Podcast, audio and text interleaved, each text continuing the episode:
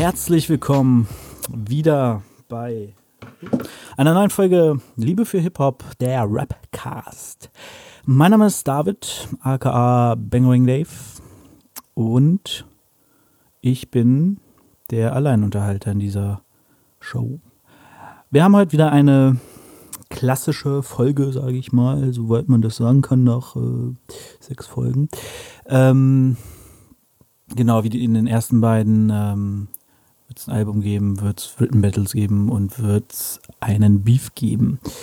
Ähm, ich mache nur noch ein Album, weil ich echt finde, anderthalb Stunden sind zu lang bei zwei Alben, beziehungsweise jetzt mache ich ein Album und eine EP, das war ich trotzdem auf anderthalb Stunden, aber da war der Beef auch sehr, sehr lang. Genau, ich habe mich entschieden, nur noch ein Album zu machen. Hm, vielleicht mache ich auch mal eine Folge, wo ich nur Alben mache. Ich weiß noch nicht, ich muss da mal gucken. Ich, ich mache das spontan. Die Beef-Sache kann ich auch nicht ewig ziehen, weil so viele interessante Beefs gibt es halt nicht. Für alle, die es noch nicht mitbekommen haben, es gibt mich inzwischen auch auf iTunes und Spotify.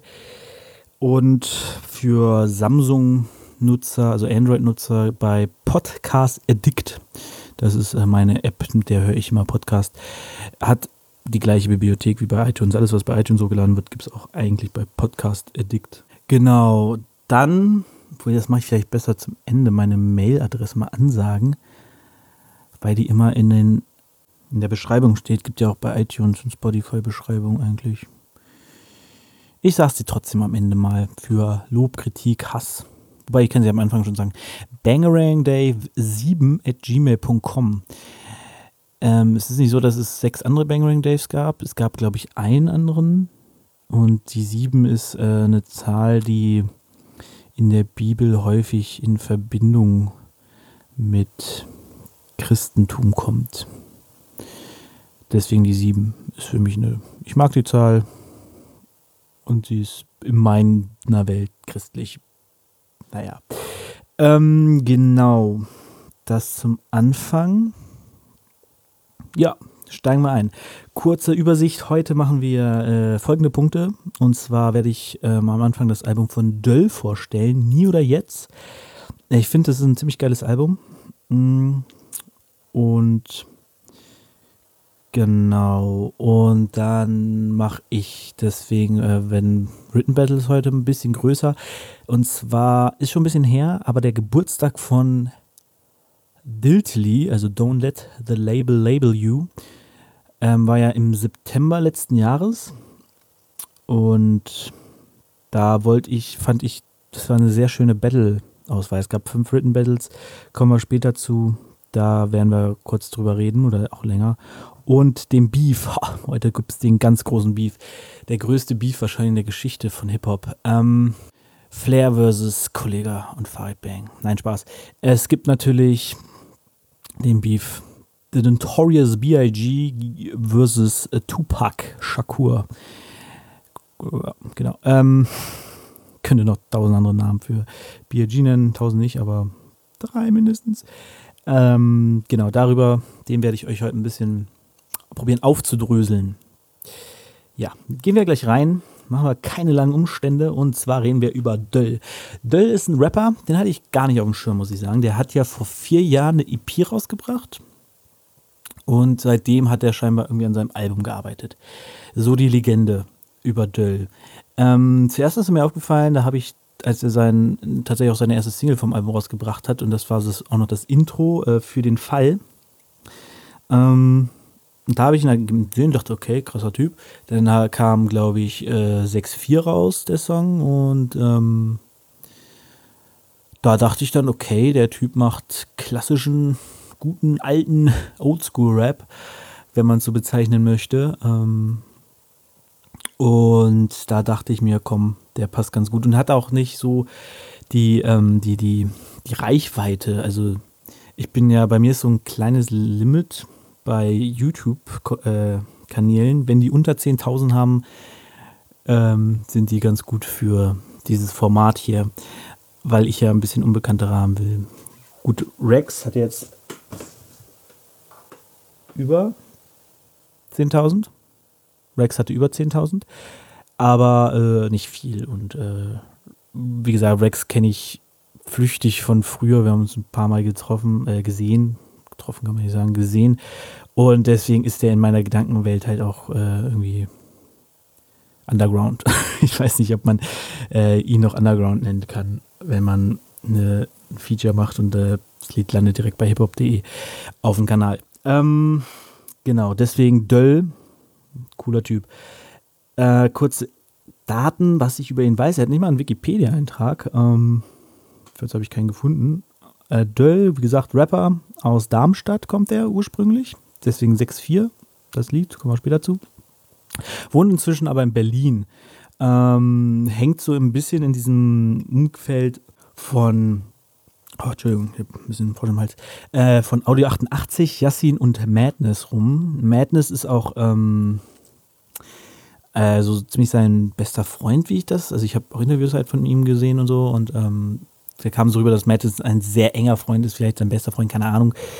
Persönlich kenne ich ihn nicht, aber die sind wohl sehr eng zusammen. Die sind wohl, glaube ich, auch zusammen aus Darmstadt ähm, nach Berlin gezogen wegen Rap und so. Waren ja viele. Und genau, gut, dass Madness wahrscheinlich sein bester Freund ist, merkt man später am Album noch. Äh, die drei genannten, also Audi 88, Yassin und Madness, haben unter anderem auch ähm, an dem Album mitgewirkt. Ich glaube, Audi 88 hat einen Beat beigesteuert, Yassin mit, äh, wer war es, Enak? Müsste ich jetzt nachgucken. Ähm, paar Beats und ähm, genau, Dexter hat noch einen Beat beigesteuert. Den Namen merke ich mir, wenn ich ihn lese. Okay. Äh, genau, wie gesagt, wohnt jetzt in Berlin und hat scheinbar in den letzten vier Jahren an dem Album rumgeschraubt. Ähm, zwischendurch aber immer wieder Feature-Parts und ich glaube, Collabo-Albums hat er auch gemacht und so. Madness wahrscheinlich zusammen. Genau, da habe ich jetzt leider nicht ganz so viel gefunden. Aber es geht ja auch ums Album, deswegen let's go. Genau, nie oder jetzt. Ähm, ja. Schnitt. Nie oder jetzt. Für den Fall, erster Song, Intro. Ähm, ist sehr persönlich direkt. Steigt sehr, sehr deep ein. Erklärt ein bisschen, was in den letzten Jahren los war und warum er jetzt erst ist, was, was, ja, Höhen und Tiefen erwähnt er, ein bisschen. Äh, das Lied an sich eine sehr schöne Atmosphäre, ähm, was auch sehr gut rüberkommt, wenn man sich das Video mal anguckt. Und zwar in dem Video, das hat er in einem Interview erzählt, das fand ich sehr spannend. Der hat er ein Mic gehabt, also er steht in so einem Halbdunkeln und rappt halt einfach das Intro. Und die Spur, die man hört, wenn man das Video guckt, ist nicht die Aufnahme aus dem Tonstudio, die er eingerappt hat, sondern es ist die Aufnahme, die er eingerappt hat, während er, ähm, während das Video gedreht wurde. Und das finde ich ganz geil, weil das wirklich dann so dieses, ein bisschen so dieses Live-Charakter-Ding hat, weil es halt live eingerappt ist sozusagen. Und das dann mit so einem äh, klassischen Kabel-Hand-Mic, nicht so ein Tonstudio-Mic und so. Das ist ganz cool. Finde ich sehr schön. Ist ein guter Song, um reinzukommen, weil er auch ein bisschen die Stimmung des ganzen Albums widerspiegelt. Zweiter Part ist dann All Day, Part 1 äh, zweiter Part, sag ich schon, zweites Lied ist All Day Part 1, so rum. Ähm, dort beschreibt er auch wieder so ein bisschen, er erzählt ein bisschen, wie er zum Rap kam, was er so am Anfang gefeiert hat, worauf er stand und äh, dass er immer rappt und Rap liebt und egal was passiert und er immer rappt und sein Ding ist und deswegen ist die Hook halt auch so so ein Ich tue das, all day, ich tue das, ich tue das, all day, ich tue das, so geht halt die Hook. Ähm, auch ein bisschen finsterer, ein bisschen düster, sehr, sehr, ja, kann man sagen, melancholisch, ein bisschen der Beat, so sehr, ähm, eher ein ruhiger Beat, ne? Ist jetzt kein Party-Track, so. aber die findest du auf dem Album auch nicht, was ich sehr begrüße. Er hat äh, sehr schöne Reimketten. Ich glaube, der ganze erste Part ist, ähm, reimt sich auf Boomchuck, wenn ich mich jetzt nicht falsch erinnere immer noch Boom Chuck und dann geht so ab.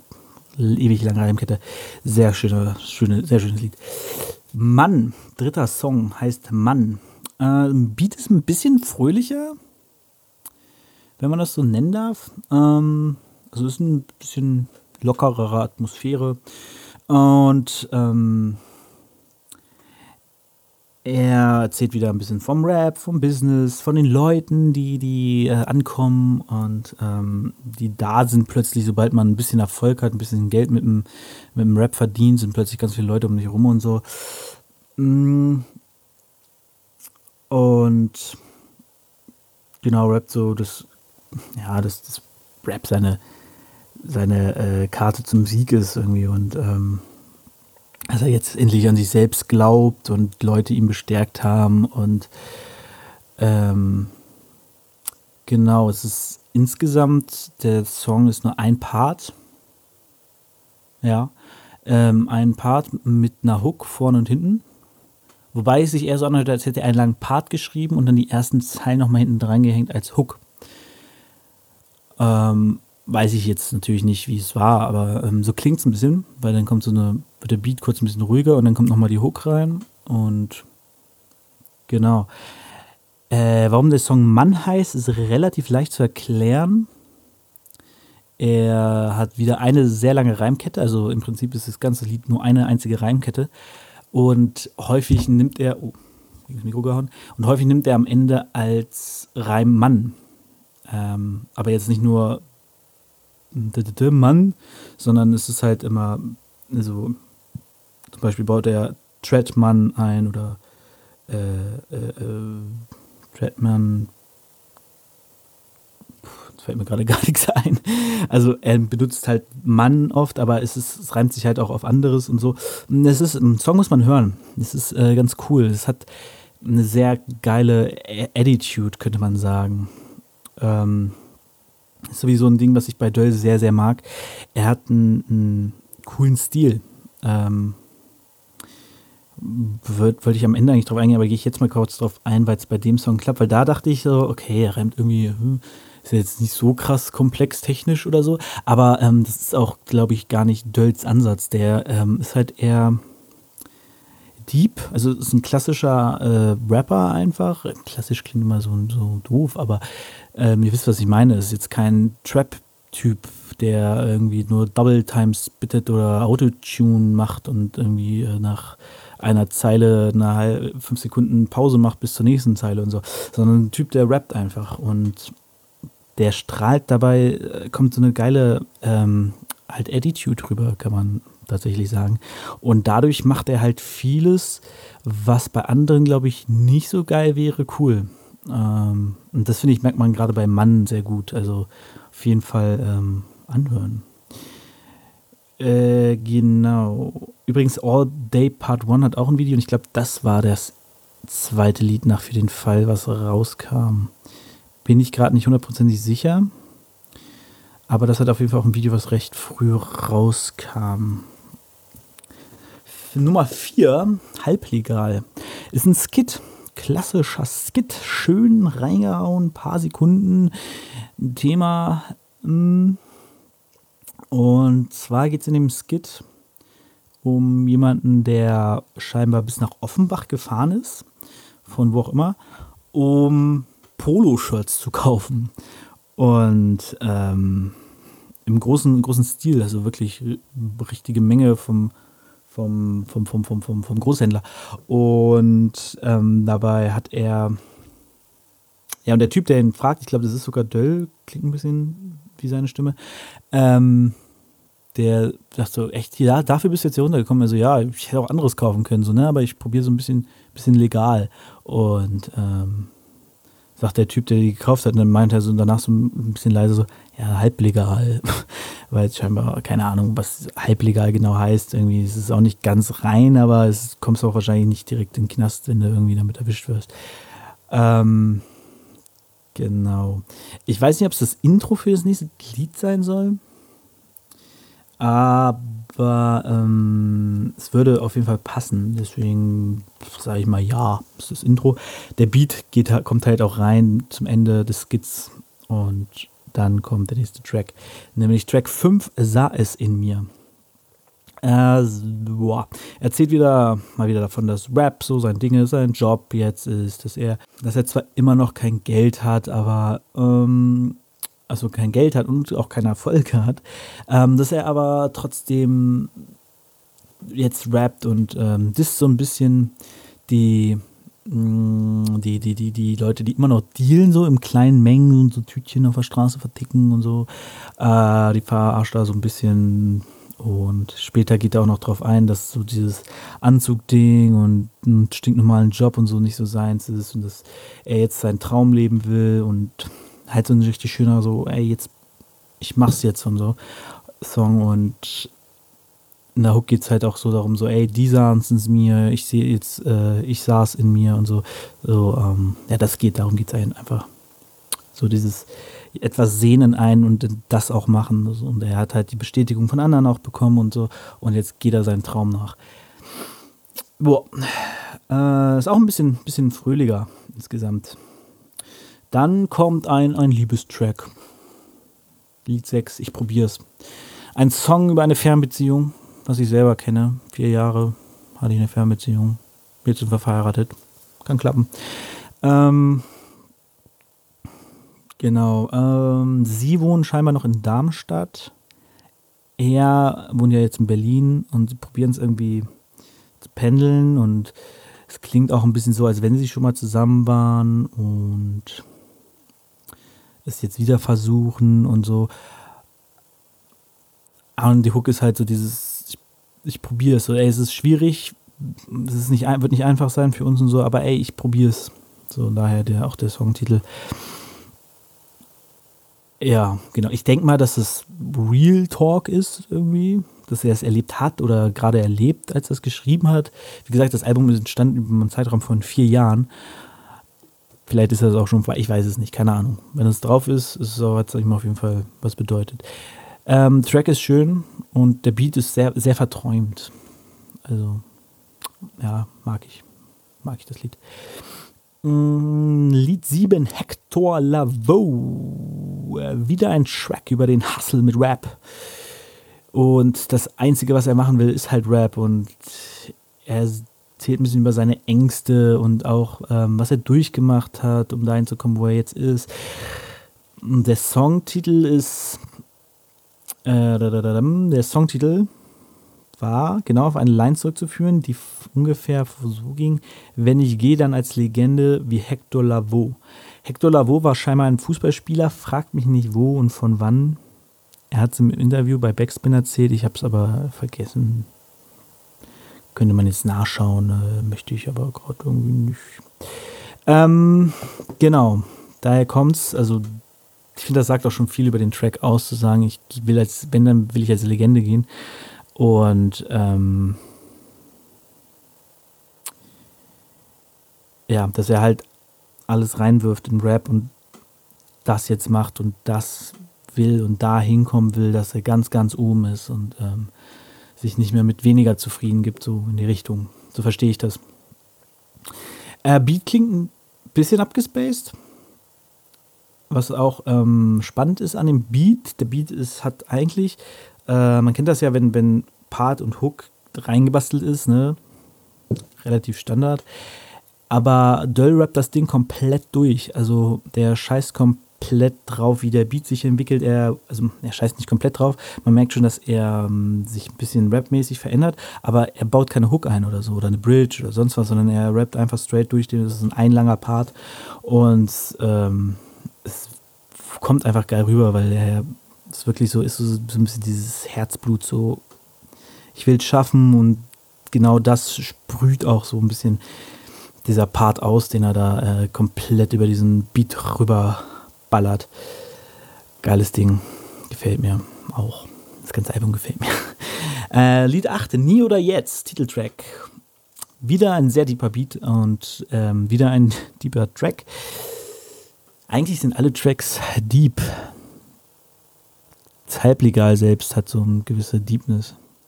Wahnsinn. Ähm, ja, New oder Jetzt sagt eigentlich alles aus, genau wie bei, bei ähm, Hector Lavoe. So dieses, ich mache jetzt Rap und es ist auch ein bisschen dieses, ähm, wenn er es nicht rausgebracht hätte, also das Album nicht jetzt rausgebracht hätte, hätte er es vielleicht nie rausgebracht. Und deswegen auch dieses Nie oder Jetzt so jetzt ist meine Zeit, jetzt werde ich reinballern. Und ähm, ja, darum geht es so im Groben. Ähm, mal kurz scrollen hier. Da. All Day Part 2. Genau, der zweite Part von All Day ist eigentlich ähm, klassischer Battle-Rap-Track. Track, Rap, Rap. Im ersten Part. Er disst den imaginären Wack MC äh, und äh, kennen wir von tausenden von Tracks. Ähm, Im zweiten Part wird er aber wieder irgendwie zwischendurch so ein bisschen persönlich, bezieht viele Sachen auf sich kommt ans Ende aber wieder ins Dissen, so dieses, ich bin besser als du und ich werde es schaffen, weil ich bin geil und du bist wack.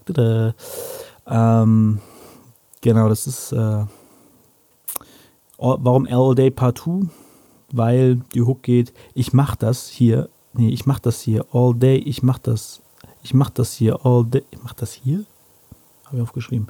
Nein, ich mach das all day, ich mach das, so ist halt ähm, die Hook und naja, ihr habt vorhin zugehört, denke ich mal.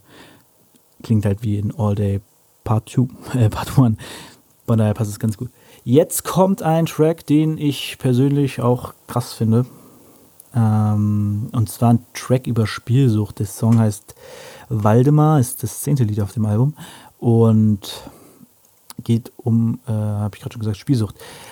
Ähm, Döll geht sehr offen damit um, dass er spielsüchtig war. Er erzählt, glaube ich, auch im Intro, müsste es gewesen sein, dass er ähm, teilweise 30.000 an einem Tag gewonnen hat und dann am nächsten aber wieder 10 verloren und so.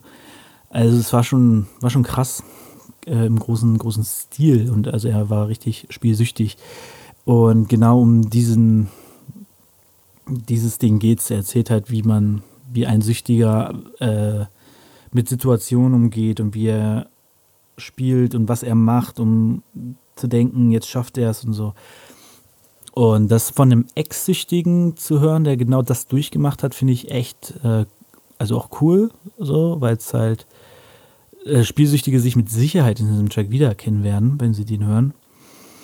Und Deswegen, ähm, weil ich finde, Ex-Süchtige, die von Sachen erzählen, das ist immer so ein bisschen, bisschen echter, so ein bisschen realer, als wenn jemand, der das vielleicht, ähm, weiß nicht, Suchthilfe oder so studiert hat und das theoretisch genau versteht, aber aus äh, einer Sicht, die, die drin die, die genau diese Gedanken hatte und so. Ähm, das finde ich immer sehr sehr krass und auch sehr hilfreich für Leute, die äh, selbst noch süchtig sind. Und deswegen äh, Hammer-Track, also wirklich Hammer. Waldemar heißt der. Warum? Ich weiß es nicht. Vielleicht heißt die Person, über die er rappt, Waldemar. Äh, Song 1146, nee, 64, so, sorry. Äh, 46, glaube ich, irgendwo in Nordrhein-Westfalen oder so. Ähm, 6-4, genau, steht für seine Heimat, äh, habe es vorhin schon erwähnt. Er kommt aus Darmstadt. Da ist die äh, ersten zwei Ziffern der Postleitzahl die 6-4.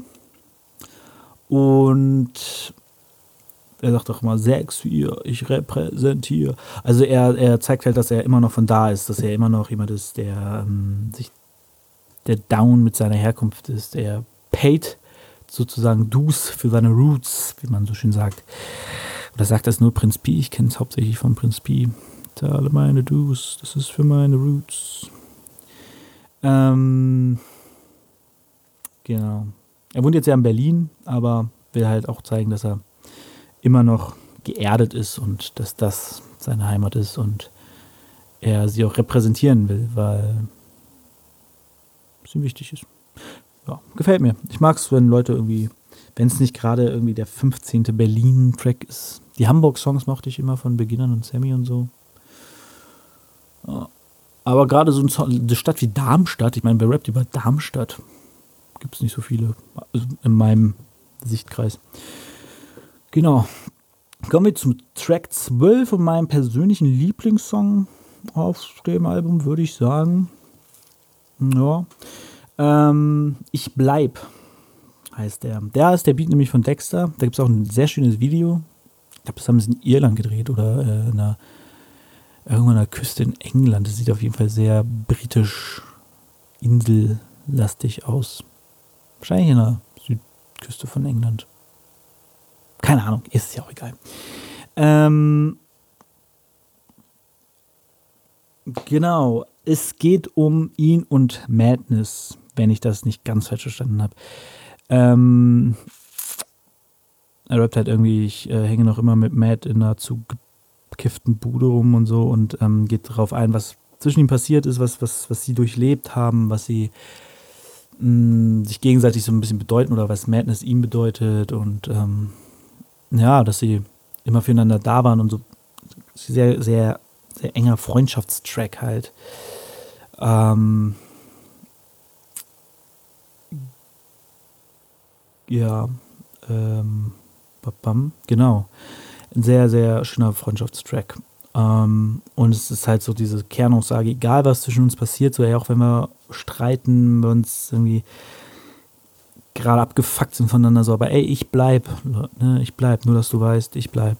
So ist es halt die Aussage des Tracks und das ist schön. Es ist ähm, so, eine, so eine enge Freundschaft zu haben, es ist nicht, nicht unwichtig in der, in der Welt heutzutage allgemein. Früher wahrscheinlich auch schon. Wären Brutus und Cäsar mal enger gewesen, ne? Naja, man weiß nicht. Egal, ich soll nicht so nuscheln. Da steht er mich wahrscheinlich nicht. Und damit haben wir auch schon Track 13. Das Outro. Ähm, ja. Er sagt nochmal so ein bisschen Danke, erzählt nochmal, ähm, was passiert ist und so, ist auch wieder sehr persönlich und ähm, ja, sehr persönlich einfach. Hat jetzt unter anderem erzählt, dass er ähm, fast an einem, vor einem Jahr oder so, oder ein paar Jahren irgendwie fast an einem Strick hing und so. Also sehr krassen Scheiß durchlebt, der Mann. Das alles irgendwie in dieser Platte zusammengefasst und ähm, ja, krass. Also das Intro ist sehr kurz. Gibt es auch jetzt ein Video zu. Ähm, ähnlich, Im ähnlichen Stil wie, ähm, oder fast im gleichen Stil wie das Intro. Und ähm, ja, ich weiß nicht, ob er da auch das, aber da hat er wahrscheinlich das auch gemacht mit dem Mikrofon-Sound genommen, weil es klingt nicht ganz so sauber, wie wenn ich es mit dem, wenn ich es ähm, über Kopfhörer auf dem Handy höre, also über seine Platte anhöre wenn ich es bei YouTube anhöre. Aber es kann natürlich auch an YouTube liegen, man weiß es ja nie so genau. Aber wie gesagt, das Album ist, ist echt krass und das ist halt so ein klassisches Rap-Album für mich, so warum ich Rap so lieben gelernt habe irgendwie. Einfach dieses alles ausschütten, rauf aufs Papier, Beat an, schreiben, erzählen, was man für Kack hinter sich hat oder auch einfach nur schreiben über irgendwelche Sachen und so. Und ja, das ist ein, für mich, ich sag's nochmal, es ist für mich ein klassisches Rap-Album. Ich persönlich kann nämlich mit diesem Trap-Autotune-Ding, das gerade so krass abgeht, nicht so viel anfangen. Ich höre mir immer wieder Sachen an und dann gibt es auch wieder so Sachen zwischen, die ich mag, wie zum Beispiel das äh, alias ein Motrip-Album Muhammad Ali. Fand ich fantastisch, obwohl die sehr viel mit Autotune und ähm, so arbeiten. Aber Döll macht es halt wirklich Beat an, zack. Und der probiert halt auch nichts. Der, der probiert nicht irgendwie trendy zu sein oder in die Charts zu kommen, sondern der macht das, was er liebt, das, was er machen will und haut das halt raus. Ähm, ja, finde ich, find ich super. Gefällt mir, verdient viel mehr Aufmerksamkeit, das Album. Meiner Meinung nach. Ähm, und Döll allgemein. Ich bin gespannt, was jetzt, ob es jetzt wieder vier Jahre dauert bis zum nächsten Album oder ob er ein bisschen mehr macht. Er ist jetzt auf jeden Fall erstmal auf Tour. Hannover war leider schon ausverkauft. Ähm, da war er schon, ne? Nee, wann ist er da? In Hannover ist er. Oh.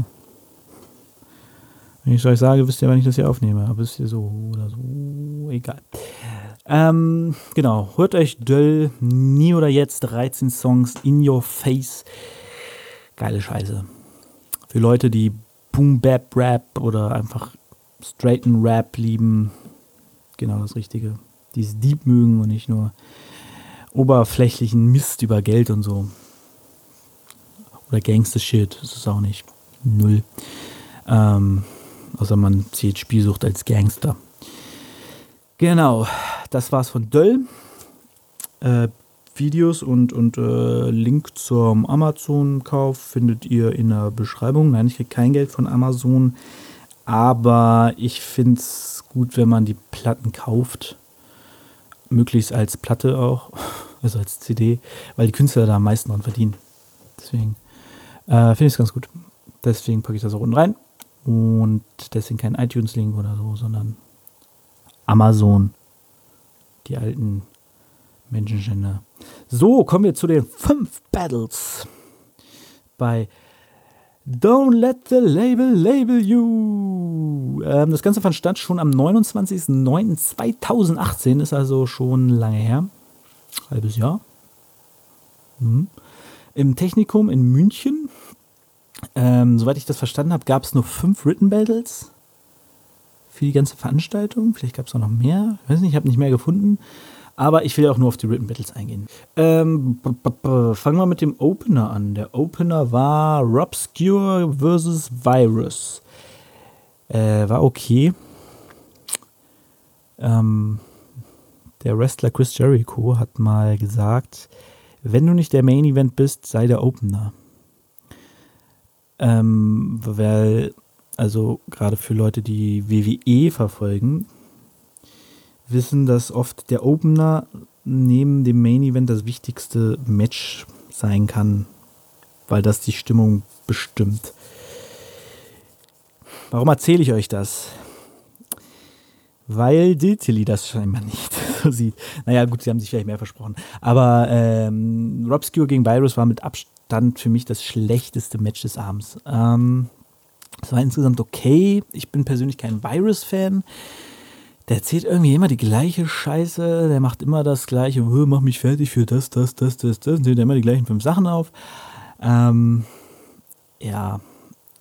Was allerdings krass war, und das habe ich, glaube ich, so in einem Battle wirklich noch nicht erlebt, und deswegen wäre es vielleicht woanders trotzdem besser aufgehoben, weil, ähm, naja. Rob Skewer hat im zweiten Part das Verhalten von Virus gegenüber Frauen als Thema benutzt. Scheinbar baggert Virus ständig irgendwelche Frauen an. Ist ja auch egal. Was aber krass ist und was Virus wirklich zerlegt hat, ähm, bei seinem ersten BMCL-Match war seine Fre damalige Freundin wohl dabei, also die Freundin von Virus. Und sein Gegner, ich weiß jetzt gar nicht mehr, wer das war, hat Lines gegen seine Freundin gebracht. Man muss dabei immer bedenken, Lines gegen eine Freundin von einem Battle-Gegner muss nicht die Freundin, echte Freundin gemeint sein, sondern es ist halt irgendeine imaginäre Freundin. Es ist ja auch nicht die echte Mutter gemeint. So. Es sind halt einfach Lines, die man bringt, um jemanden zu schaden. Und Virus hat dann offensichtlich, so hat es Rob Skewer dargestellt, ähm, hat auf seine Freundin gezeigt und gesagt, ja, da ist sie. So nach dem Motto, nimm sie dir. Viel Spaß. So, so hat er es dargestellt. Und in diesem Moment, wenn man bei den Lines, die er da bringt, Virus beobachtet, dann merkt man einfach, dass dieser Junge jetzt komplett tot ist. Ich weiß nicht, ob das ein Punkt war, wo er und seine Freundin wirklich Streit hatten danach oder so, aber es wirkte wirklich so, als wenn das wirklich Bams in die Fresse. Der stand echt, also der hat auch seinen dritten Part komplett verkackt. Rob Skewer hat im dritten Part auch ein bisschen gechoked, was natürlich dann noch mehr schade ist. Hätte er seinen dritten Part straight durchgenommen, äh, durchgekriegt, dann wäre er auf jeden Fall ganz klar ähm, der bessere gewesen. Es war klar der bessere, aber äh, also das war, das habe ich wirklich noch nie gesehen, dass eine Line gegen jemanden so gesessen hat, dass der Typ gar nicht mehr klar kam. Also der hat wirklich nur, ich meine, Virus ist ja sowieso nicht der textsicherste und verhaspelt sich oft. Und scheinbar hat er auch irgendwie in zwei Wochen oder drei Wochen drei Battles hinter sich gehabt oder was. Ich weiß es nicht mehr genau. Ähm, er hat auf jeden Fall sehr viele Battles davor gemacht. Aber dass der sich so verhaspelt und dann auch mittendrin einfach, und du denkst schon, die ersten zwei Male beim Choke denkst du schon so, jetzt bricht das ab. Und dann probiert er nochmal reinzukommen und kommt wieder raus jetzt bricht das aber ab. Dann kommt er wieder rein und probiert, aber verkackt wieder und, ich, und dann hat er wirklich, ach, scheiß drauf, Time. Also, das war wow. Brut brutal. Genau. Dann kommen wir zu Mickisch versus Papi Schlauch. Das war sehr geil, das Battle. Ähm, Papi Schlauch ist ja immer sehr unterhaltsam, hat lustige Bars und so. Ähm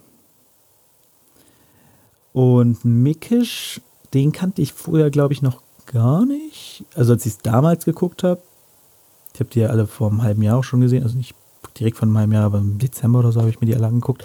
Ähm, genau, Mickisch, er rappt sehr langsam und holt sehr viel Luft, äh, was er aber später auch erzählt, weil er halt ähm, einen kaputten Lungenflügel hat. Also sein rechter Lungenflügel ist scheinbar gerissen oder was, kann er nicht richtig benutzen. Und dann zu rappen und Battle Rap, Live Battle Rap zu machen, ist schon krass. Ähm, Finde ich mutig und krass. Also sehr, sehr viel Respekt für Mickisch, das durchzuziehen. Aber der hat auch, der hat halt diese langsame Art und nutzt das. Und es ist echt sehr unterhaltsam. Und die haben sich halt auch Sachen schön an den Kopf geballert und ähm, Papi Schlauch macht sich auch genau über das äh, lustig, dieses langsame Rappen und sagt irgendwie, dass ihm das seine Logopäden geraten haben, langsam und sehr hoch gestochen zu reden und äh, meinte irgendwie On-Beat Battle könnte er nicht über mehr als äh, sein Maximum 60 BPM. Ähm, genau, und Mickisch geht dann so ein bisschen darauf ein, dass Papi Schlauch jetzt, äh, dass der wirklich Vater geworden ist, irgendwie vor zwei, drei Jahren oder was. Und dass er ihn Rap, sein Kind rapmäßig erzieht und muss man hören, ist echt geil. Also dazu hat Mikisch sehr geile Reimketten. Es ist, also dieses Battle, das lohnt sich, das, das solltet ihr euch nicht entgehen lassen. Genau, jetzt sind wir bei Chris Kotzen vs. Mighty Mo. Auch Chris Kotzen war mir, ähm, ich kannte den Namen, aber ich habe, glaube ich, noch nie ein Battle vorher mit dem gesehen. Und der, also der hat mich auch sehr überzeugt. Ohne Witz, der Typ, der hat eine auch ähnlich wie ich es eben bei Döll gesagt habe, so dieses, der reimt nicht immer sauber, der reimt nicht immer krass, aber wie er es rüberbringt, ist einfach mega unterhaltsam, super lustig. Äh, der macht ja so, so, dritte Runde böse. So, so, solche, also die Stimme, wie er sie einsetzt, ist, ist Hammer. Mighty war wie immer krass. Krasse Reimketten, ähm, krasse Lines. Äh, meine Lieblingsline von ihnen im Battle war auf jeden Fall: Neben mir sieht die Re Realität sogar fake aus. Ähm, solche Dinger und ja, die haben sich auch nichts geschenkt, die haben sich schön in die Fresse ähm, krasse Jokes hatte keiner. Miley hat ein paar Verhaspler. Äh, Chris Kotzen hat einen Fake-Show gemacht, durch den er dann fast wirklich gestoked hat, hat er im Interview danach gesagt, aber ist nicht aufgefallen, weil er das durch diesen Fake-Show halt überspielen konnte. Easy.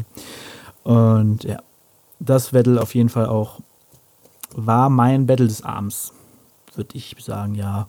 Also, wenn mir jemand sagen würde, hier, die fünf Battles, eins musst du gucken, würde ich das nehmen. Auf jeden Fall. Und dann kommen wir zu Jerumbo vs. Bong Taggy. Du und deine Lines, Taggy. Ähm, ja, nach, den, äh, nach dem eben von Mighty und Kotzen auf jeden Fall das beste Battle, zweitbeste Battle des Abends dadurch. Jerumbo ist wie immer Assi. Ähm, Art Reimketten, die manchmal nicht so ganz sauber sind, aber trotzdem lustig.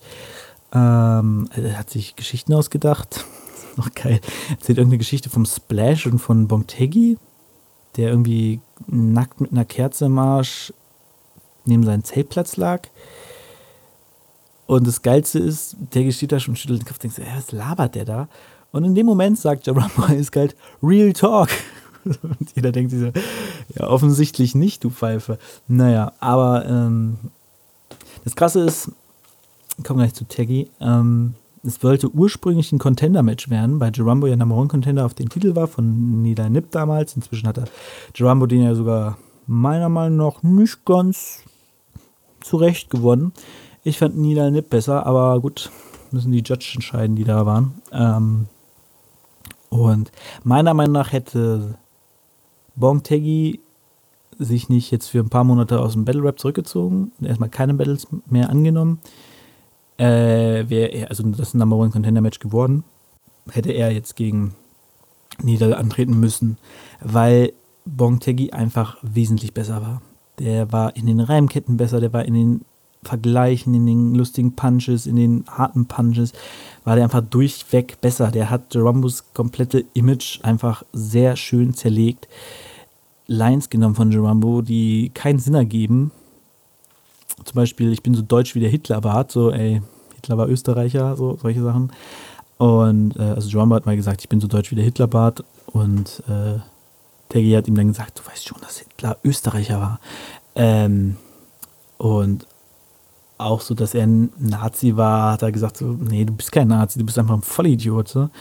Ähm, ja, super. Also das Ganze. Und dann bringt Jarambo auch noch ähm, Bonzenlines in München. War nicht ganz so klug, kam nicht ganz so gut an. Aber auch ein sehr, sehr gutes Battle. Sehr schönes Battle. Äh, Bong Taggy mag ich sowieso. Ich hoffe, der macht bald wieder Battles. Ähm, den sehe ich einfach sehr, sehr gerne. Genau. Ähm, das Main Match des Abends hätte man auch nicht gedacht.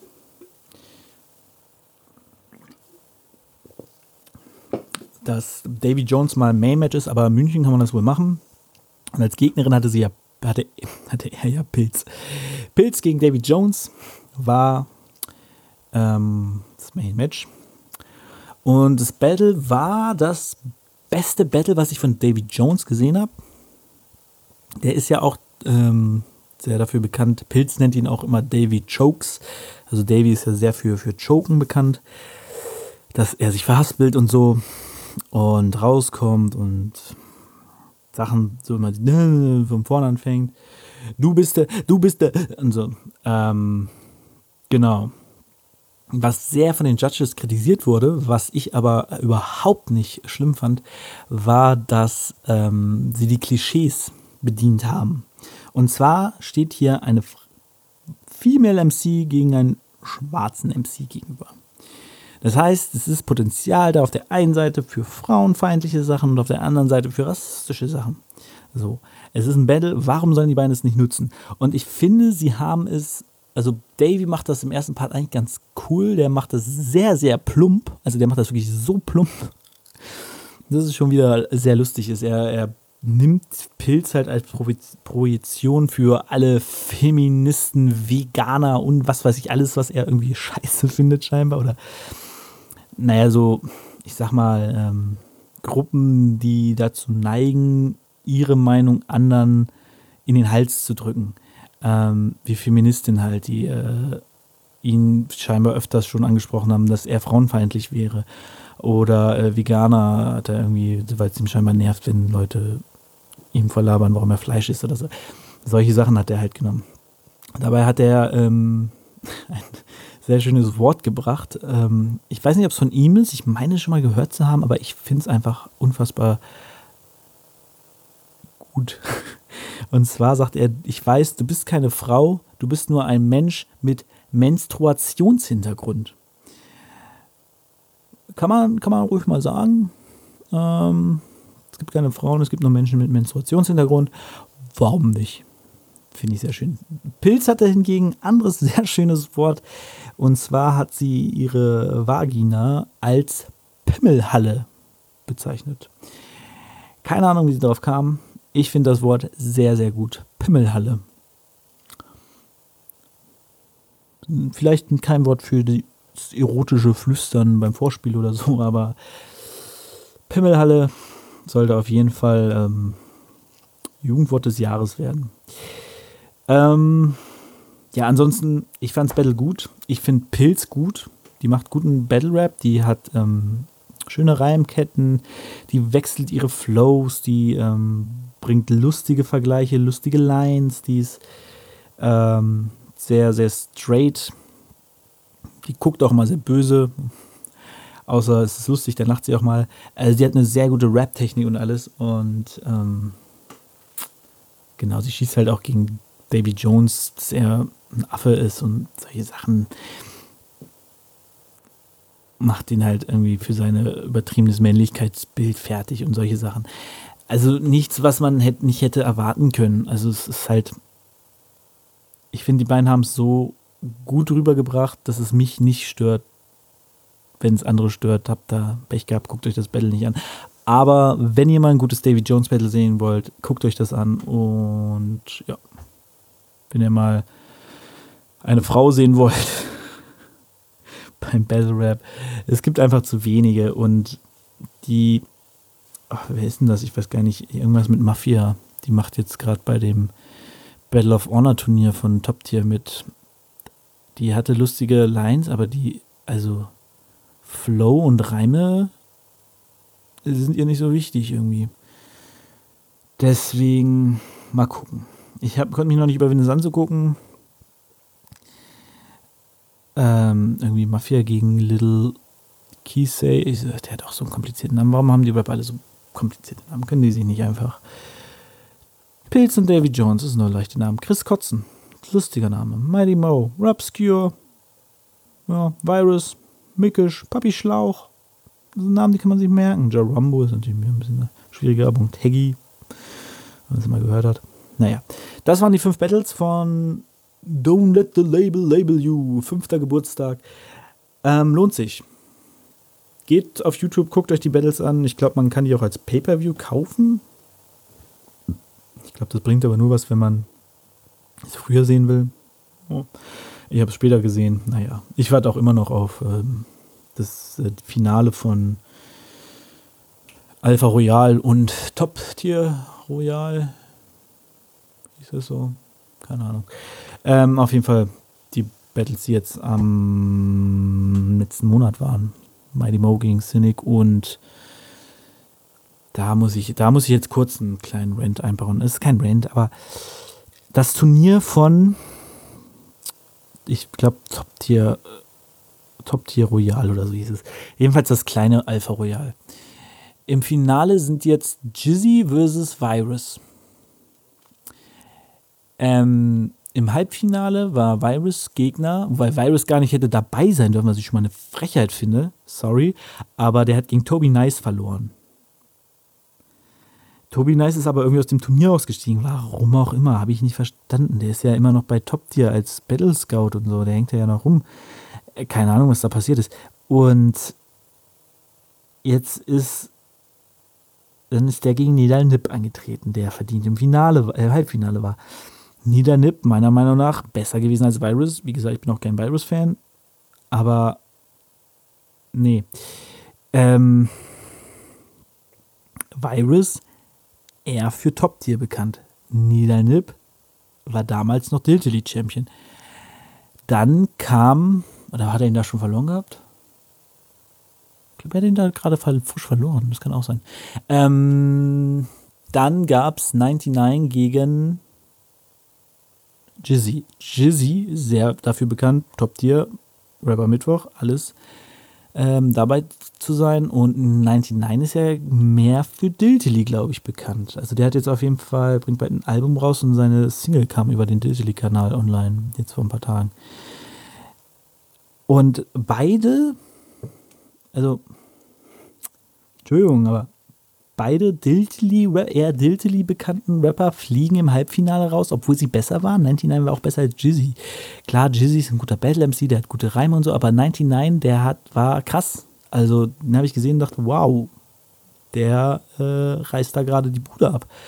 Während Jizzy halt wie immer war. Und ich fand ihn nicht besser als 99, aber trotzdem ist im Finale Virus und Jizzy, die eher bei Top-Tier auftreten als bei Diltily. Während wäre das Finale, was ich hätte gesehen, äh, Nidal Nip gegen, gegen 99, wäre es ein Diltily-Finale gewesen in einem Top-Tier-Event. Was geheißen hätte, dass Diltily scheinbar die besseren Battle-Rapper äh, supportet. Klingt wie eine Verschwörungstheorie, ist es wahrscheinlich auch. Ähm, äh, eine Verschwörungsidee, Theorie müsste ich ja äh, Beweise haben oder irgendwelche, irgendwelche Fakten oder so. Aber ja, denkt mal drüber nach. Das ist einfach, ich finde es seltsam. Aber vielleicht fandet ihr auch Virus und Jizzy besser. Und sagt, halt die Fresse, Alter, ist gar keine Ahnung. Bist dich, mach jetzt einen Podcast aus. Ist ja auch egal. Aber ihr wisst, was ich meine. Ich finde es seltsam und ich bin aber gespannt, meine, ich, wurde so halb gespoilt, weil es ja auch irgendwie wieder zu vermeiden ist. Aber ich meine, Mighty Mo hat gegen, gegen Cynic gewonnen, oder? Bin mir nicht ganz sicher. Aber es kommt sehr so rüber. Ähm, ich probiere immer alles zu skippen, sobald es in diese Richtung geht. Aber so richtig, richtig klappt das ja nicht. Aber naja. Ich gönn's, Mighty. Wie gesagt, Hannover Junge. Bremenbeck eigentlich, aber Hannover passt schon. Ähm, ja. Genau. Und ja, Gebrüder King Album kommt jetzt in ein paar Tagen, wo ich das hier aufnehme. Freue ich mich drauf. Werde ich mir so schnell wie möglich äh, reinfahren. Sagt man das? Keine Ahnung. Klingt lustig. Äh, so, jetzt kommen wir zum B -B -B Beef. Rubrik Beef. Ähm, jo. Biggie vs. Tupac. Ähm,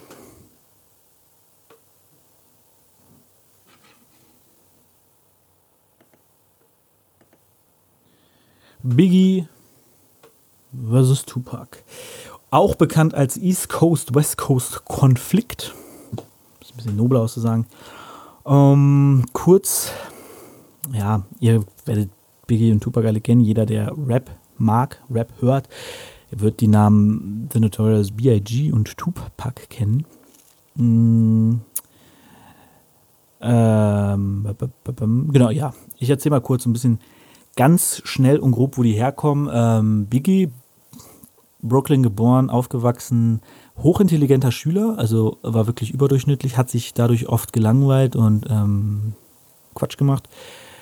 Hat mit zwölf tatsächlich angefangen, äh, Dope zu dealen durch seinen äh, damaligen Kumpel T-Dog oder so, D-Dog. Irgendwie so. Ähm, genau, kam dann auf die Highschool, war aber selten da, weil er halt ständig draußen auf der Straße war. Es gab so eine gewisse Straße in seinem Viertel, wo die Drogendealer halt rumstanden, da hing er dann auch mal rum. Ähm, hat sehr früh angefangen zu rappen, ich glaube mit, auch mit 13, 14 irgendwie. Und hat dann auch so Straßenbattle gemacht und ähm, gibt es auch ein Video zu, solltet ihr euch Fall angucken. Ähm, genau. Und dann kam er hat er angefangen, größeren Stil zu dealen, weil er Geld für seine Tochter, also er wurde Vater relativ früh, ich glaube 17 oder so, ähm, wollte er Geld für seine Tochter verdienen. Hat dann angefangen, größeren Stildrogen zu dealen und hatte Kokain und so und wurde dann gepackt, wodurch er für neun Monate, glaube ich, in den Knast musste. Mhm, derzeit, die Zeit hat er halt genutzt, um Lyrics zu schreiben. Kurz darauf hat er sein Demo aufgenommen, als er wieder raus war ähm, sein allererstes Demo. Das kam, wer war es denn nochmal? Cool, Cool Mob Deep? Einer von den großen Legenden auf jeden Fall hat es irgendwie gehört und hat es dann ähm, an eine Plattenfirma geschickt und da ist es Puffy in die Hände gefallen. Sean Combs, Puff Daddy, P. Diddy, Diddy, wie auch immer er sich heute nennt, weiß ich nicht. Gerade für mich wird er immer Puff Daddy bleiben. Ähm, und der hat dann angefangen, äh, ihn zu pushen, ein bisschen zu unterstützen. Und ähm, wir haben ja auch zusammen Bad Boys gegründet, mehr oder weniger. Beziehungsweise war Biggie, glaube ich, der erste, ähm, der unter Vertrag war. Bei Tupac sah das ein bisschen komplizierter alles aus. Äh, der wurde auch in New York geboren, in Harlem. Zog dann aber ähm, nachdem sein Vater die Familie verlassen hat, glaube ich, nach Baltimore, wo er aufwuchs als Teenager, äh, wo er Theater und Ballett in der Schule hatte. Das war so, glaube ich, eine Privatschule oder so. Ähm, er bezeichnet selbst oder hat die Zeit als die glücklichste in seinem Leben bezeichnet. Äh, was spannend ist, dass äh, Theater und Ballett ihn so glücklich gemacht haben. Sieht man mal, was für ein netter Junge das war. Ähm, genau, dann ist seine Mutter, als er Teenager war, ich weiß nicht genau wie alt, nach Baltimore gezogen. Nee, nicht nach Baltimore. In die Nähe von San Francisco auf jeden Fall. Genau, früher oder später kam er auf jeden Fall nach Baltimore. Das ist das Wichtige. Ähm, er hat schon angefangen zu rappen, als er noch in, ach, was soll ich? In Baltimore war er ja. Oakland. Genau, in Baltimore hat er angefangen zu rappen auf der Schule, als er auch Theater und Ballett und so gemacht hat und der einzige Schwarze im Umkreis von vielen Weißen war. Da hat er angefangen zu rappen. Und dann sind sie an die Westküste gezogen, in die Nähe von San Francisco. Und da kam er dann später nach Oakland. Ich weiß nicht, ob seine Mutter dahin gezogen ist oder er dahin gezogen ist. Jedenfalls in Oakland fing er an, kriminell zu werden. Da war er irgendwie 17, 18, 19, um den Dreh muss es gewesen sein. Ich glaube 18. Mm, er wurde dann aber auch entdeckt, beziehungsweise er war, fing an als Roadie von Digital und Underground. Genau, wenn ihr es nochmal genauer nachsehen wollt, äh, Evolution of Hip Hop Staffel 2 auf Netflix. Ich sollte Geld von Netflix kriegen. Ähm, Komme ich später auch nochmal drüber zu. Genau, und dann ähm, hatte er ein Solo quasi äh, in einem Song von Digital Untergrund und dort, also er war erst Roadie, dann Tänzer und dann Mitrapper und äh, dann fiel er auf und dann hat er sein erstes Solo-Album ähm, veröffentlicht und dann fing so der ganze Hype um ihn an.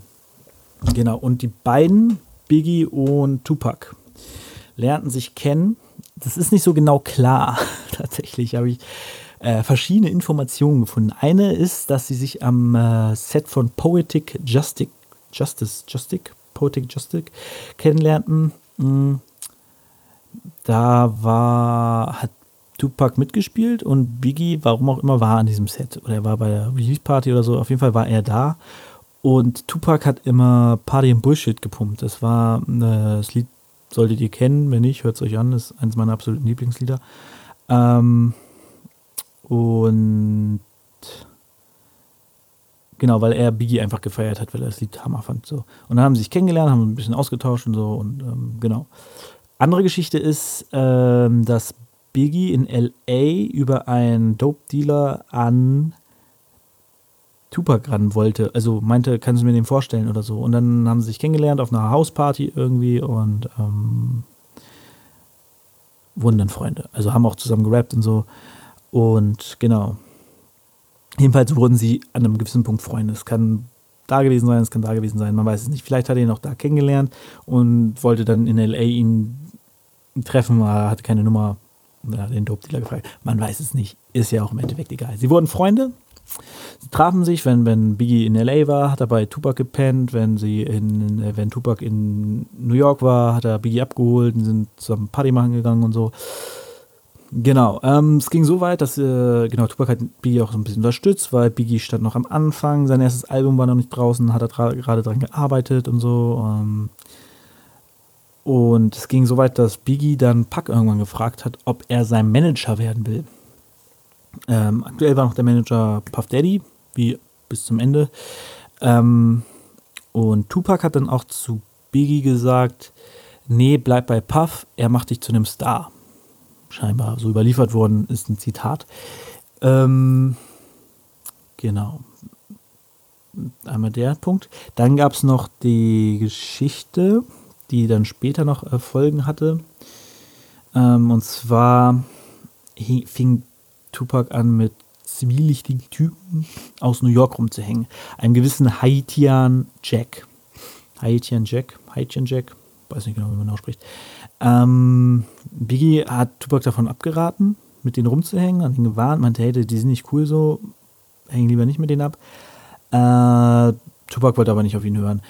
Die waren ähm, für ihn, also so habe ich es gelesen, dass die der Grund waren, warum Tupac sich später unantastbar fühlte und der Meinung war, keiner kann ihm was und er ist der Größte und der Coolste und so, weil die ihm so quasi Zucker in den Arsch geblasen haben und das irgendwie gewisserweise eingeredet haben. Ähm, die Freundschaft splittete sich dann am Stichtag 30. September 1994. Ähm, Tupac war in New York. Ich glaube auch wegen dem Ne, nee, der kam mal später, ne? Das war erst im Dezember. Okay, ähm, genau, er war in New York und wollte zum Times Square Quad Recording Studios. Dort hat B.I.G. seine, äh, seine Platte aufgenommen, also Ready to Die. Und Tupac sollte, glaube ich, einen Part einrappen oder so, zumindest wollten sie zusammen einen Song machen. Sie wollten zusammen einen Song machen. So. Genau, die Geschichte ist ein bisschen, ein bisschen komplizierter. Ähm, und zwar wollte ähm, kam Tupac an und auf dem Dach war scheinbar Little Caesar, der Cousin von Biggie und guter Freund und so, Junior Mafia, alles und Weggefährte. Und der saß oben und meinte, hat Tupac runtergerufen, ey Pac, ja komm rein, Biggie und Puff sind da und da und so, ne, fahr hoch ins Studio, wir sehen uns da. Und dann ist Tupac rein und dann kamen Leute in die Lobby. Ich weiß jetzt nicht, ob sie aus dem Auszug, Aufzug kamen, das äh, gibt verschiedene Versionen wieder, äh, oder ob die einfach reinstürmten. Jedenfalls haben Typen Pack überfallen. Der hat sich auch durch diesen Heidchen-Jack scheinbar irgendwie ständig mit Juwelen behangen, also richtigen Schmuck, der richtig, richtig teuer war. Und dann kamen Typen rein, die ihn halt äh, abgezogen haben. Und Tupac wollte seine Waffe ziehen und dann haben sie äh, ihn abgeballert und er hat irgendwie fünf Schüsse gekriegt, einer davon am Kopf vorbei irgendwie. Also wirklich knapp. Fast wäre er schon 94 erschossen worden. Ähm, und er ist dann hoch ins Studio, also er hat sich totgestellt, ist dann hoch ins Studio, also hat sich hochgeschleppt mit, mit, mit einem Kumpel, der auch irgendwie äh, glimpflich davon kam und äh, kam ins Studio rein und er hat, äh, laut seiner Aussage, haben die ihn erschrocken und unglaublich, irgendwie, irgendwie, also jedenfalls erschrocken und als wenn sie nicht mit, mehr mit ihm gerechnet hätten, so irgendwie angeguckt und ähm, war, wirkten wohl auch sauer auf ihn, als wären sie angepisst wären, dass er noch lebt. Ähm, Puffy beschreibt es aber, dass sie ihn sehr liebevoll und, und, und äh, sich direkt um ihn gesorgt haben und ähm, Krankenwagen gerufen und alles und so. Also ein ähm, bisschen verschobene Wahrnehmung. Das Ding war auch, warum sie Pack dachte, sie wären von Biggie geschickt worden, also das sagte später, Spoiler, ähm, dass sie Klamotten trugen in den Farben ähm, in die man in Biggies Gegend trägt, also wo er herkommt aus Brooklyn. Und das war für ihn so ein Indiz und auch die Blicke, die er gekriegt hat, als er reinkam, dass die Leute, die dort sitzen, also Biggie und Puffy, ihn äh, töten wollten. Ja, und da ist man natürlich angepisst und ähm, da hat sich das dann so ein bisschen zerstritten. Dann kam Pack im Dezember 94 äh, in den Knast wegen sexueller Belästigung, sexueller Nötigung, ähm, Waffenbesitz, glaube ich, auch. Und das war, ist auch so eine Geschichte, die mit diesem Haitian Jack zu tun hat. Oder Haitian Jack, keine Ahnung, wie man ihn ausspricht. Immer noch nicht. Der, ähm, die waren, Tupac hat irgendwie, als er in New York mal war, äh, Mädchen abgeschleppt, ein 19-Jährige, sind zusammen ins Hotel und die wurde dann sexuell genötigt oder auch vergewaltigt. Ich weiß jetzt nicht hundertprozentig, was da passiert ist. Ist auch nicht so wichtig. Jedenfalls waren sie nicht sehr nett zu ihr und haben sie bedrängt. Und Tupac sagt aber, er hat zu dem Zeitpunkt schon geschlafen. Und das waren halt dieser Heidchen, Jack und ein paar Kumpels von ihm.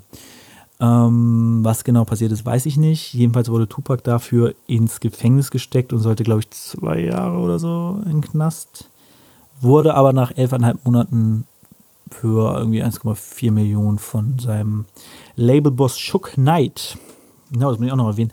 Tupac war ja bei Death Row Records. Ähm, jeder, der den Film Straight Outta Compton gesehen hat, wird das ein Begriff sein. Das ist das Label, das ähm, Dre mit Shook Knight zusammen gegründet hat, als Dr. Dre bei NWA ausgestiegen ist. Und Tupac war ja quasi eine, ähm, einer seiner einer seiner Leute. Also die, er hat ihn, glaube ich, zu. Ich bin jetzt nicht ganz sicher, wie Tupac bei Death Row gelandet ist. Ähm, jedenfalls hat, war Dre früher Pucks Producer und so und ähm, als Dre dann sich mit Shook Knight verstritten hatte und weg ist, hat ist Pack da geblieben. Genau, und das war halt immer noch sein Labelboss und ähm, der hat ihn halt rausgeholt nach 11,5 Monaten für 1,4 Millionen oder so. Genau. Als Tupac im Gefängnis war, ist folgendes passiert. Einmal ist er mit, ich meine, es war All Eyes on Me, ähm, Platz 1 in den Billboard-Charts gestartet, also wurde richtig erfolgreich. Und Biggie hat in der Zeit den Song Who Shut Ya ähm, rausgehauen. Who Shot Ya ist ein Song, der ist auch auf dem Ready to Die Album drauf und der sollte ursprünglich auf ein Mary J. Blige Album. Ich bin jetzt aber gar nicht unbedingt sicher, ob sie auch auf dem Track drauf ist. Auf jeden Fall sollte das auf dem Mary J. Blige Album. Punkt. War aber zu hart dafür, weil Mary J. Blige ja ähm, RB macht und das ist halt ein schon der Rap-Track so.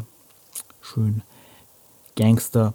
Ähm, genau, deswegen ist er auf Ready to Die gekommen. Der war also laut Biggie schon monatelang quasi fertig, bevor Tupac überhaupt angeschossen wurde. Tupac denkt aber Who Shot Ya? Als Anspielung auf, ähm, wer hat auf ihn geschossen, weil er ja angeschossen wurde in der Lobby, ähm, sah diesen Track irgendwie als Diss-Track gegen ihn, was Biggie immer bestritten hat, dass das irgendwas mit ihm zu tun hat. Ähm, genau. Und dann ging das halt immer mehr in die Brüche. Es, ähm, also Pack sah Biggie spätestens ab da als Feind. Er hat ihn auch immer vorgeworfen, selbst wenn er nicht wüs äh, es nicht war, der auf ihn geschossen hat oder auf ihn schießen hat lassen, schießen hat lassen, ähm, dass er nicht herausgefunden hat, wer es war. Also dass er nicht versucht hat, die Leute zu finden, weil die kamen ja aus seiner Gegend. Also muss er da ja irgendwie, ähm, wenn er sich mal anstrengt, herausfinden, wer das war. Das war auch so ein Ding, was Pack Biggie äh, böse genommen hat. Und so wurden dann durch dieses Anschießen den Song Hushatja und so wurden dann äh, aus den beiden Feinde, also jedenfalls sah Pack Biggie als Feind. Biggie war immer sehr versöhnlich, der, der wollte das ganze Ding eigentlich gern klären, weil er ja Tupac auch als guten Freund äh, immer sah. Auch äh, Puffy sah Tupac, glaube ich, eher als Freund und verstand gar nicht, warum der plötzlich so abtilt. Mm, genau. Und dann gab es noch den großen Vorfall, ist auch relativ bekannt. 1995 bekam Death Row Records ähm, ein Award von der Source, also den Source Award. Und Shook Knight hält eine, eine Dankesrede und ähm, haut dann, im Wrestling sagt man eine Shoot-Promo. Also er greift jemanden direkt an. Ähm, weil man Shoot-Promo beim Wrestling ja sagt, wenn es mm, echte Sachen sind, die ein Treffen, also die im echten Leben eine Rolle spielen und nicht in dem Wrestling. Ich, ist egal. Wir sind ja kein Wrestling-Podcast. Auf jeden Fall ähm, hielt er, hat er eine erzählt, dass er hat erzählt, er hat gesagt, dass jeder Künstler, der nicht möchte, dass sein Producer immer in den Videos ist und auf den Songs und immer dabei und äh, so, dass jeder Künstler, der das nicht möchte, doch zu Death Row kommen wollen. Das war halt ein Shoot gegen Puffy, weil, und das muss ich echt mal sagen, das hat echt genervt, äh, weil Puffy in, ständig in den Tracks auftauchte. Man kennt das ja, dass irgendwie Leute machen Tracks und dann macht jemand anders die Adlibs und so, aber hört euch mal Live After Death an. Das Album, es gibt, glaube ich, kein Lied, wo nicht Puffy mitzuhören ist im Hintergrund. Und das finde ich nach einer Zeit so nervig. Ach, ja, ja. Egal. Darum soll es nicht gehen. Jedenfalls hat Shook Knight da schon einen Punkt gehabt, weil Puffy sich immer sehr mit in den Vordergrund gedrängt hat und ähm, ja. Aber das war halt so dann so irgendwie der Beginn auch von der von der East Coast West Coast Konflikt zumindest offiziell sagt man das oder was ich weiß nicht. Man weiß ja immer nicht so genau, wann was begann, aber das wird quasi als so ein Stichtag gesehen. Ähm, genau. Dann ähm, war eine Zeit lang so ein Hin und Her, waren irgendwie Feinde, aber auch nicht. Und dann hat Tupac, glaube ich, einen Film gedreht in, in New York, was dann Biggie erzählt wurde. Und so, hey, willst du ihn hier drehen lassen? Äh, ist dein Gebiet, da kann ich nicht einfach herkommen. Er wird das gleich tun, wenn du da wärst. Und ähm, dann hat Puffy, er hat Biggie irgendwie gesagt, ja, schnappt euch die. Und dann wurde auf die geschossen. Und da war Snoop Dogg, war glaube ich dabei. Und ähm, genau, und es gab, als Puffy in LA war, wurde sein, naja, sein, nennt man die denn, die halt die Touren planen, Tourenplaner, was weiß ich, gibt es glaube ich einen bestimmten Namen für, aber ich weiß nicht wie, fällt mir gerade nicht ein. Ähm, der wurde dann von Shook Knights Leuten abgefangen und ähm, bedroht, dass er ihnen sagen soll, wo Puffy ist und welchem Hotel er ist oder wo er pennt und so, weil die Puffy, ich glaube, töten wollten oder so, irgendein Gangster-Shit jedenfalls. Und solche Sachen gingen dann halt immer hin und her. Am 4. Juni 1996 wurde es dann auf die Rap-Ebene gehoben. Finally. Ähm, mit Hit 'em Up. Ist ein Track, sollte jeder kennen. Ist meiner Meinung nach Tupacs bester Song. Ähm, einfach der Beat und der Rap und alles zusammen. Es geht einfach so geil ab und ist so krass und ja, super. Äh, einer der legendärsten Diss-Tracks ähm, geht gegen Bad Boy und Biggie. Ja, das sind im Prinzip alle, die irgendwie in Biggies Umfeld sind. Äh, Junior Mafia, Little Caesar und die ganzen. Und äh, behauptet, er hätte Sex mit Faith Evans gehabt, also Biggies Frau. Ähm, er sagt auch, dass Biggie den Style von ihm gebeitet hat. Und sowas Ganzes. Echt guter Track. Hört ihn euch an. Hart in die Fresse.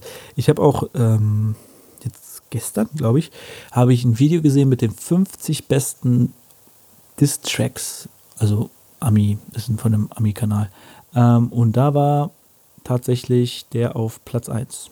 Ähm, auf Platz 2 war, glaube ich, einer von Biggie gegen Pack. Ich habe die aber nie so als, aber ach, da komme ich gleich zu. Genau, und das war halt so das, das große Booyah.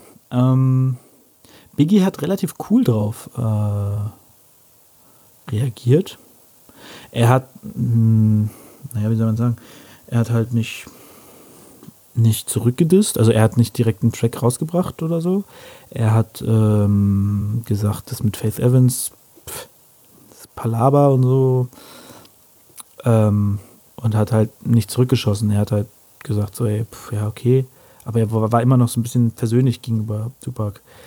Ähm, Junior Mafia hingegen hat ein Video gedreht, Get Money, in dem sie scheinbar, ähm, wollte ich mir eigentlich noch angucken, äh, Biggie dissen, äh, Pack, nicht Biggie, Pack dissen, also durch das Video. Biggie hat aber auch das immer von einer gesagt, nee, Quatsch, es ist gar nicht so gemeint, es äh, ist nichts gegen Pack. Little Kim hingegen hat das nicht auf sich sitzen lassen, die hat einen Song gemacht, Big Mama Thang, in dem sie Tupac und auch Faith Evans disst.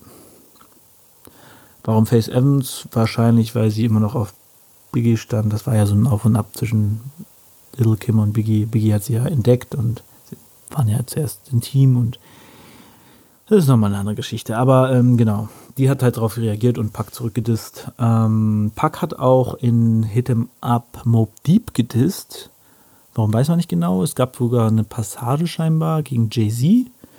Aber dann wurde ihm gesagt, hey, lass mal Jay-Z da raus. Oder der hat hier überhaupt nichts getan, der hat damit gar nichts zu tun. Aber der ist halt auch ein New Yorker Rapper und deswegen hätte er auch dran glauben müssen. Aber ähm, haben sie gestrichen. Schade, ich hätte gern Jay-Z's Antwort gehört. Muss ich sagen. Wäre ganz, ganz cool gewesen, glaube ich. Jedenfalls, ähm, genau. Mob Deep hat auch äh, einen Track gemacht. Ich habe aber gerade den Namen nicht parat. Hm, ja. Genau, wenn ihr Hit'em nicht kennt, dann klickt jetzt in, den, in der Beschreibung auf diesen Link. Ihr müsst ihn hören, das ist wirklich äh, Pflichtprogramm für Rap-Fans. Genau, Biggie hat halt nie wirklich ähm, darauf geantwortet. Und am 13.09.1996 wurde Tupac in Las Vegas erschossen. Ähm, man weiß bis heute nicht genau, wer es war. Es wurde bis jetzt immer noch niemand festgenommen. Ähm, also, na, festgenommen wurden viele, aber es wurde keiner verurteilt deswegen oder angeklagt. Ähm, ja. Man vermutet, dass es die, die Crips waren. Das muss ich überlegen. Genau, Tupac war bei den Bloods. Shook Knight war bei den Bloods. Deswegen war Tupac dann bei den Bloods. Und wahrscheinlich waren es die Crips weil es eine Auseinandersetzung gab vorher im Hotel. ähm, wo, ach, das ist lang. Ähm, also einer von den Bloods hat eine Kette gekriegt von Death Row, glaube ich. Und dann kam Crip und hat ihn beleidigt und, glaube ich, die Kette geklaut oder so. Und der wurde dann, oder war es nur der Cousin, ich weiß nicht ganz genau, ich glaube, der war es, der wurde dann in der Lobby eines Hotels von Chuck Knight und ein paar anderen zusammengeschlagen. Ich glaube, Tupac war auch dabei. Hat Tupac sogar angefangen? Ich weiß nicht mehr genau. Und deswegen kann es sein, dass die aus Rache dann Tupac erschossen haben. Andere sagen, es war Shook Knight, der Tupac loswerden wollte, warum auch immer, das weiß ich nicht ganz genau.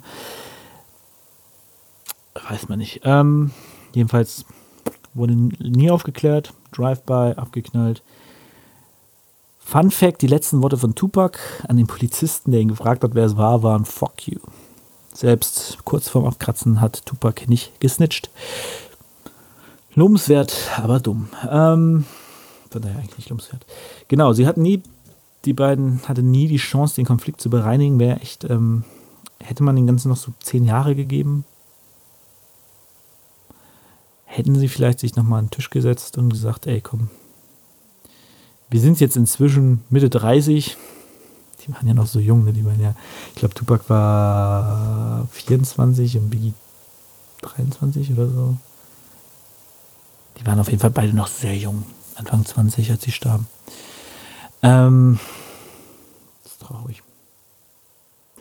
Naja. Ähm, genau. Biggie hat dann ja noch Live After Death gemacht, was für ihn so ein bisschen auch Bereinigung war von dem ganzen Scheiß. Ähm, er hat, also anscheinend hat er auch Tupac auf dem Album zwei Tracks gedisst.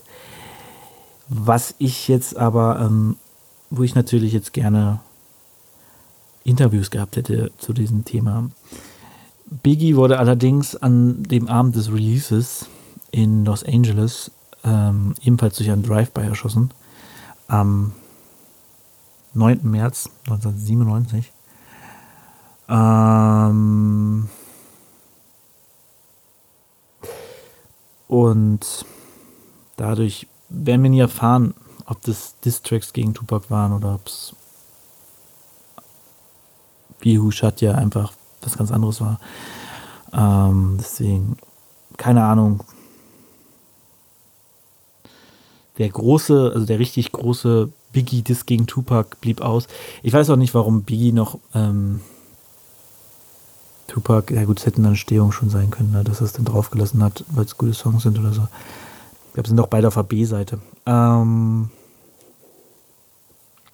ja, aber der große Disk von, von Biggie gegen Pac blieb halt aus. Dieses Hit 'em Up Reshoot kam halt nie. Naja, traurig ähm, zeigt einem, wo Rapper Diss Battles enden können. Ich meine, es war ja auch eigentlich, es war tatsächlich weniger. Ich meine, aber Biggie muss man sagen, äh, das noch schnell eingefügt. Er hatte auf Live After Death äh, What's Beef, in dem er genau diese Thematik irgendwie behandelt und wenn man sich What's Beef anhört, ähm, oder What is Beef? Nee, What's Beef, ne? Ähm, dann kommt einem so der Gedanke, okay, die ganzen Disses und Beefs hier in, in Deutschland sind halt irgendwie Kinderkram. Weil er halt auch sagt, uh, Beef is when you need to gun to go to street. Beef, beef is when your mom not safe up on the street oder don't safe up. Bin nicht so gut im Englisch. Aber, ne, ihr versteht die Message so und das ist, das ist hier in Deutschland halt wirklich noch nie vorgekommen und ähm, gestorben ist auch noch nie einer zum Glück. Äh, MC hat es ja in die Enthüllung hier, glaube ich, dieser 16-Minuten-Track ist auch unter meinem ersten Podcast ähm, gesagt, bis zu dem Moment, wo Deutschrap seinen ersten Rap-Toten hat. Es ist zum Glück noch nicht passiert, dass Leute hier in Deutschrap getötet wurden aufgrund von Battles oder sonstiges. Man weiß auch gar nicht, ob die Tode von den beiden irgendwas mit Rap zu tun haben oder ob es einfach Gangster-Shit war. Ähm, Biggies Tod wurde auch nie wirklich gelöst. Ähm, es war. Ha, ja. Man, man weiß es nicht. Äh, es gab Vermutungen wieder, dass es Shook Knight war, der ihn hat umbringen lassen. Die Chance quasi genutzt hat, dass Biggie in LA war. Ist tatsächlich auch äh, relativ naheliegend. Man weiß es aber nicht. Man konnte es ihm nie nachweisen. Es wurde nie jemand angeklagt. Es äh, wurde nie jemand verurteilt. Tja, und dann sind die zwei besten Rapper aller Zeiten, zwei der besten Rapper aller Zeiten, von uns gegangen. Was ich spannend finde, wäre, wie hätten die sich entwickelt? Würde man die heute auch noch so feiern? Oder wäre das dritte Album von Biggie totale Scheiße gewesen? Würde Tupac heute auf Trap rappen? Man weiß es nicht. Keine Ahnung. Ähm, ja. Ist einfach eine traurige Geschichte, aber ähm, ein bisschen pathetisch zu werden, sie werden uns durch ihre Musik ewig erhalten bleiben. Und das ist, das finde ich, das finde ich schön. Also gerade Biggie feiere ich sehr. Ich bin bei diesem Tupac oder Biggie-Ding bin ich immer auf Biggies Seite, weil er irgendwie, keine Ahnung, irgendwas hat dieser dicke Mann gehabt, das ich einfach geil finde bei seinem Rap. Tupac ist super, kann nichts gegen Tupac sagen. So, ne, kann ich sagen, Tupac ist scheiße, das ist einfach, das ist einfach nicht wahr. Aber ich mag Biggie einfach lieber. Ähm, so, nochmal Netflix-Werbung. Und zwar gibt es bei Netflix den wunderschönen Film Notorious, der Biggies Leben beschreibt. Und das ist sehr gut. Es gibt bei YouTube ein Video, das ähm, Szenen aus Notorious gegen echte Szenen hält. Zum Beispiel das Street Battle, das aufgezeichnet wurde von Biggie, das es im Internet gibt, haben sie nachgestellt. Und es ist sehr gut nachgestellt. Ähm, der Text ist eins zu eins der gleiche natürlich. Wären doof, wenn sie ihn geändert hätten. Oder ähm, so das Demo, das erste und ähm, ein Fotoshooting von Biggie und Faith Evans oder irgendwas war noch mega krass nah dran. Weiß ich jetzt nicht. Guckt euch das auf jeden Fall auch an. Ähm, das Video, ich suche das nochmal raus äh, und pack's auch unten in die, in, die, in die Beschreibung als Link. Ist auf jeden Fall krass. Und der, der Film ist wirklich gut. Lustig ist an dieser Stelle der Typ, ich weiß gar nicht mehr genau, wie er in echt heißt, der Papa Dog gespielt hat in Eight Mile. Das war, glaube ich, einer seiner ersten Filme. Der spielt in Notorious Tupac.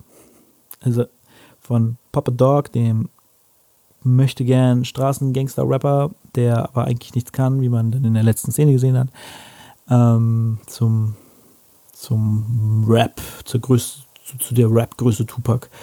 Äh, fand ich ganz cool.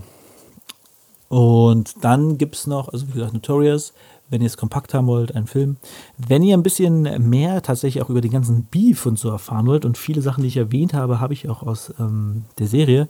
Und zwar die Serie Unsolved, also auf Deutsch ungeklärt. Ähm, oder ungelöst, ungeklärt, ungelöst, irgendwie so. Ähm, auf Netflix. Ähm, die geht auch genau darum. Äh, es wird eine, eine, eine quasi Taskforce gebildet von der Los Angeles, Los Angeles Polizei, die das Verbrechen von Biggie auflösen soll. Im Jahr 2001 war das, glaube ich, das. Ähm, parallel werden aber, es gibt drei Zeitstränge, das hat mich aber ein bisschen verwirrt, aber wenn man erstmal guckt, dann versteht man, was da alles zusammengehört. Ähm, genau, es gibt den einmal den Zeitstrang mit Tupac und Biggie, die sich kennenlernen und was da zwischen ihnen passiert. Dann gibt es den Zeitstrang nach Biggies Tod, wo ermittelt wird, wer es war, mit dem Polizisten, der halt da drin ermittelt hat. Der hat dann auch später ein Buch geschrieben über die Ermordung von B.I.G. und hat gesagt, dass ähm, die New York, äh, die Los Angeles Polizei was verheimlicht hatte, das Los Angeles Police Department, weil viele Polizisten in ihrer Freizeit für Shook Knight als als ähm, Security arbeiten. Und der hat das dann halt darauf geschoben, ähm, dass die da was mit zu tun hatten und für Shook Knight das halt alles äh, verheimlicht haben und er halt in seiner Ermittlung auch eingeschränkt wurde, dadurch, dass er nicht gegen Polizisten ermitteln durfte und solche Sachen.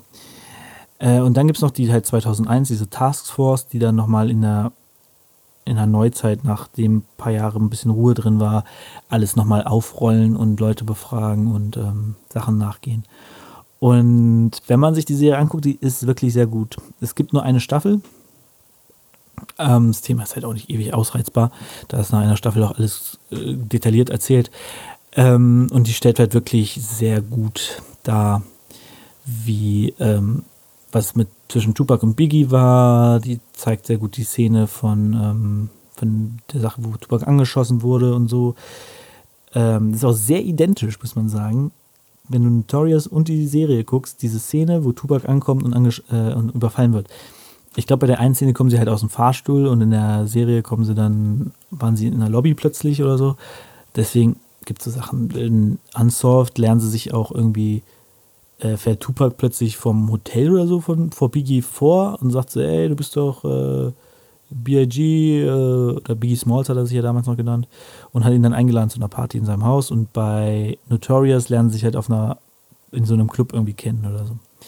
Das sind halt so verschiedene Sichtweisen, wo man nicht weiß, okay, was ist jetzt richtig, was nicht.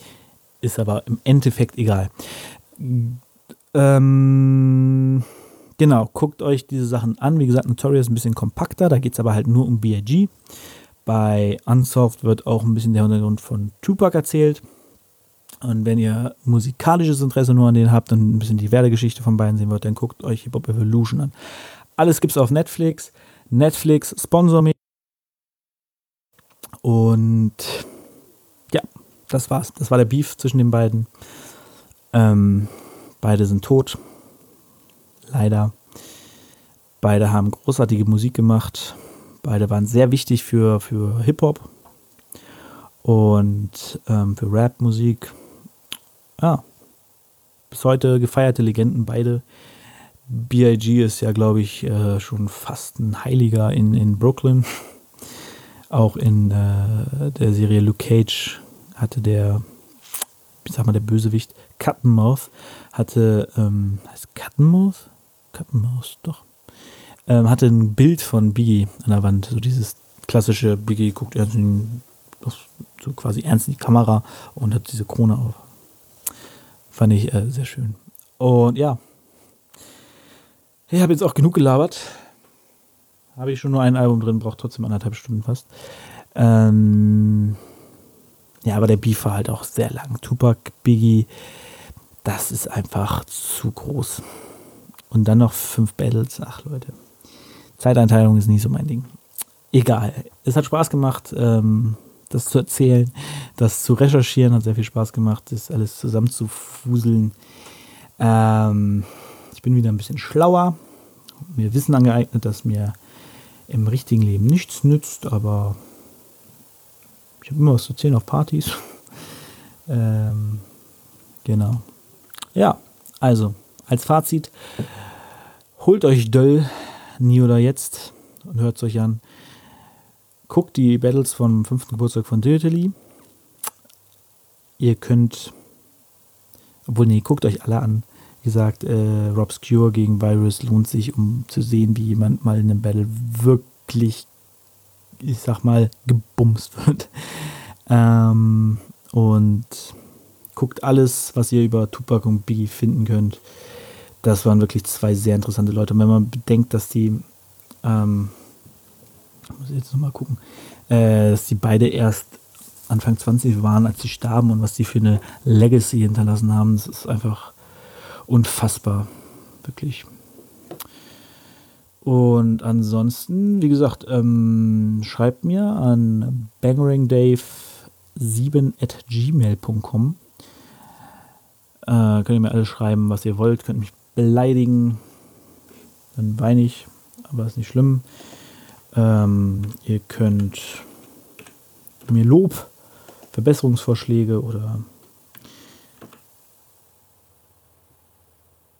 mein PC funktioniert mal wieder nicht. Ähm, Lob, Verbesserungsvorschläge, Ideen, was man mal machen könnte. 71 geboren, 16. Juni, hat er schon Geburtstag, 96, 25. Tupac geworden. Genau, könnt ihr mir da hinschicken. Ähm und könnt mich auch bei Genau, Biggie, 72 geboren. Ah, starb aber schon im März. Das heißt, er war 23. 23 war der erste.